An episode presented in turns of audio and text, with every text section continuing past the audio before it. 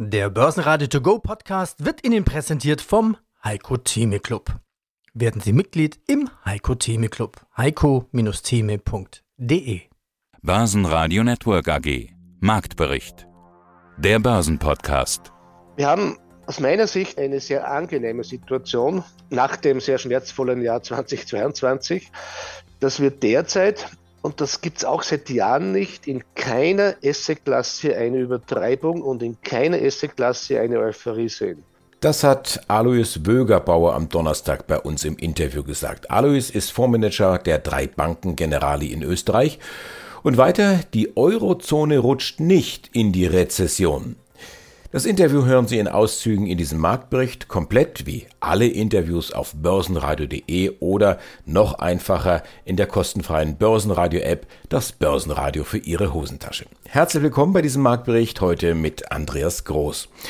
Nicht jeder ist zuversichtlich, was die Konjunktur angeht. Vor allem die US-Anleger verbreiten seit einigen Tagen schlechte Stimmung deswegen.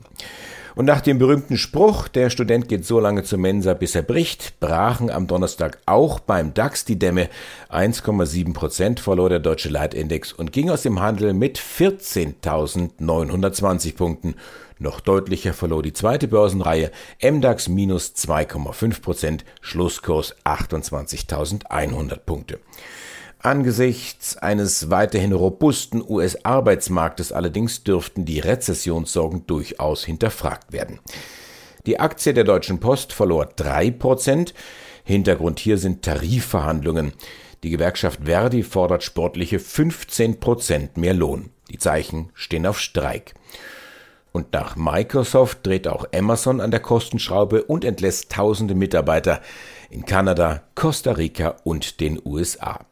Hören Sie weitere Interviews in Auszügen vom Finanzblogger Alan Galecki. Sicher sind nur Steuern und der Tod.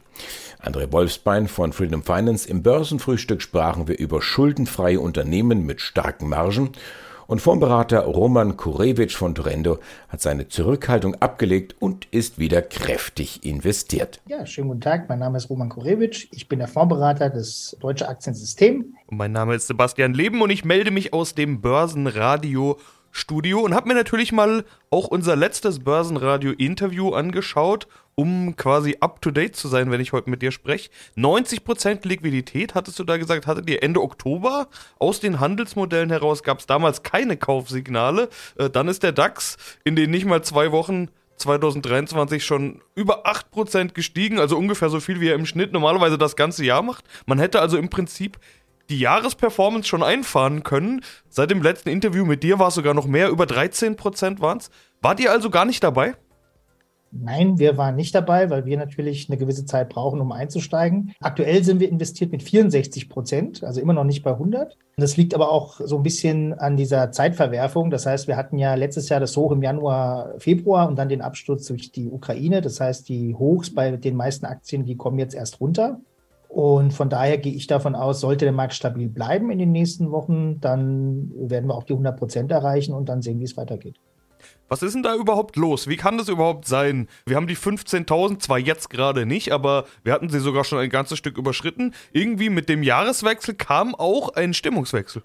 Ja gut, das ist halt an der Börse so. Ne? Was, was alle erwarten, kommt ja meistens nicht. Deswegen hatten wir ja in unserem oder einen von unseren Wochenkommentaren geschrieben, entweder geht es total steif oder es stürzt sofort ab, weil alle haben erwartet, dass es so langsam runterplätschert bis Juni, Juli.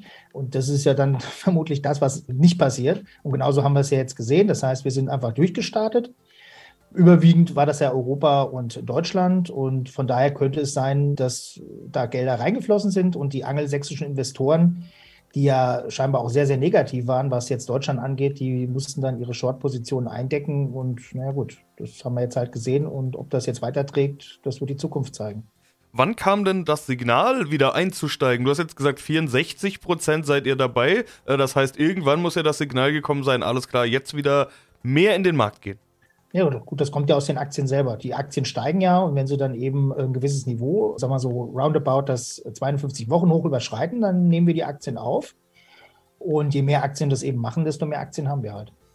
Du hast jetzt euren Marktkommentar auf der Website angesprochen, habe ich mir auch mal angeschaut. Da gab es einen Satz, da hieß es: Perfekter Jahresauftakt macht Hoffnung für 2023. Wie hoffnungsfroh bist du denn fürs Jahr?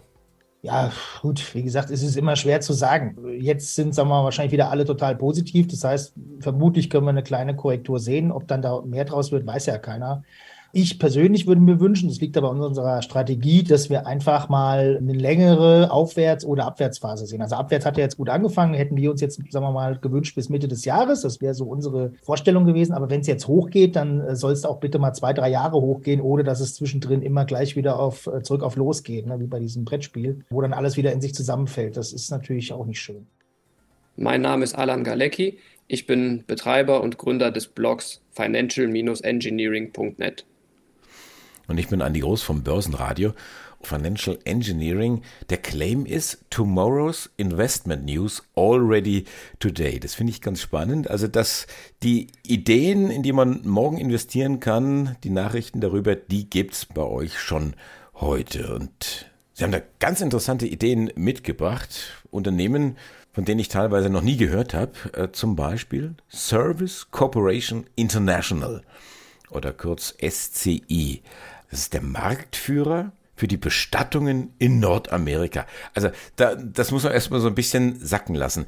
Ähm, erzählen Sie mir ein bisschen was über dieses Unternehmen. Wie sind Sie da drauf gekommen? Ja, guten Tag, Herr Groß, und guten Tag, liebe Zuschauer. Service äh, Corporation International, das ist, wie Sie schon sagten, das führende Bestattungs- und Friedhofsunternehmen, so könnte man es beschreiben. Das gibt es schon seit den 60er Jahren.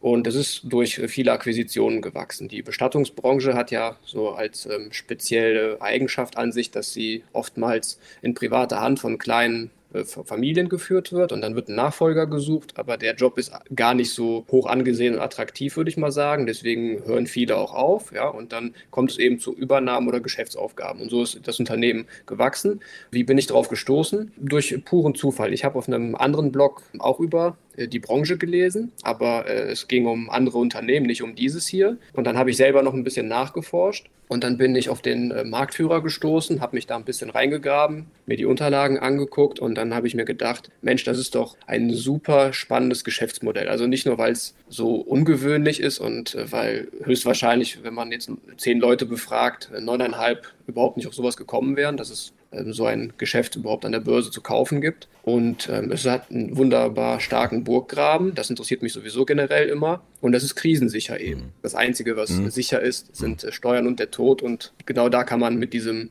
äh, Unternehmen reinpicken. Und auch dieses Interview ungekürzt und in voller Länge bei börsenradio.de oder in der Börsenradio-App. Wunderschönen guten Tag, werte Zuhörer. André Wolfsbein, heute traditionell im Studio von Börsenradio zu Börsenfrühstück. Heute mit Andreas. Grüß dich, Andreas. Ja, grüß dich ganz herzlich. Wir wollen heute sprechen über Unternehmen, die schuldenfrei sind und die große Margen haben. Mhm. Warum denn eigentlich, André? Na, schuldenfrei ist immer gut. Da ist man auf jeden Fall nicht an Fremdkapital angewiesen. Als schuldenfreies Unternehmen ist man grundsolide. Je höher die Marge, desto mehr verdient ein Unternehmen. Ja, also die Nettomarge gibt ja eigentlich an, wie viel Prozent des Umsatzes als Nettogewinn nach Steuern und Zinsen übrig bleiben.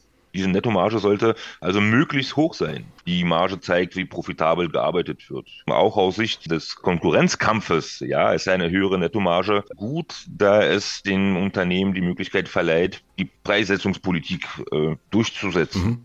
Und, und was heißt das dann für den Anleger auf der anderen Seite? Setzt du mit diesem Thema heute auf Risikominimierung? Genau, absolut richtig, absolut richtig. Also in Zeiten des nicht mehr so billigen Geldes sind die Unternehmen, die hohe Margen haben und auch keine Schulden haben, um einiges interessanter als Unternehmen, die es nicht sind. Ja, es gibt ja auch einen Begriff Zombie-Unternehmen oder äh, Zombie-Company.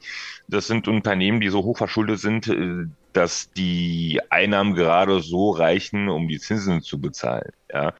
Äh, davon gibt es auch einige. Also in Zeiten des billigen Geldes sind auch viele solche Unternehmen publik geworden. Und äh, wenn ich mich nicht allzu täusche, sind in Amerika irgendwie um die 1500, 1600 solche Zombie-Unternehmen, ja, die auch börsengelistet sind. Wir bleiben bei den großen Unternehmen, die schuldenfrei sind und große Margen haben. Neben Risikominimierung ist das Thema Dividende sicherlich auch ganz interessant, oder?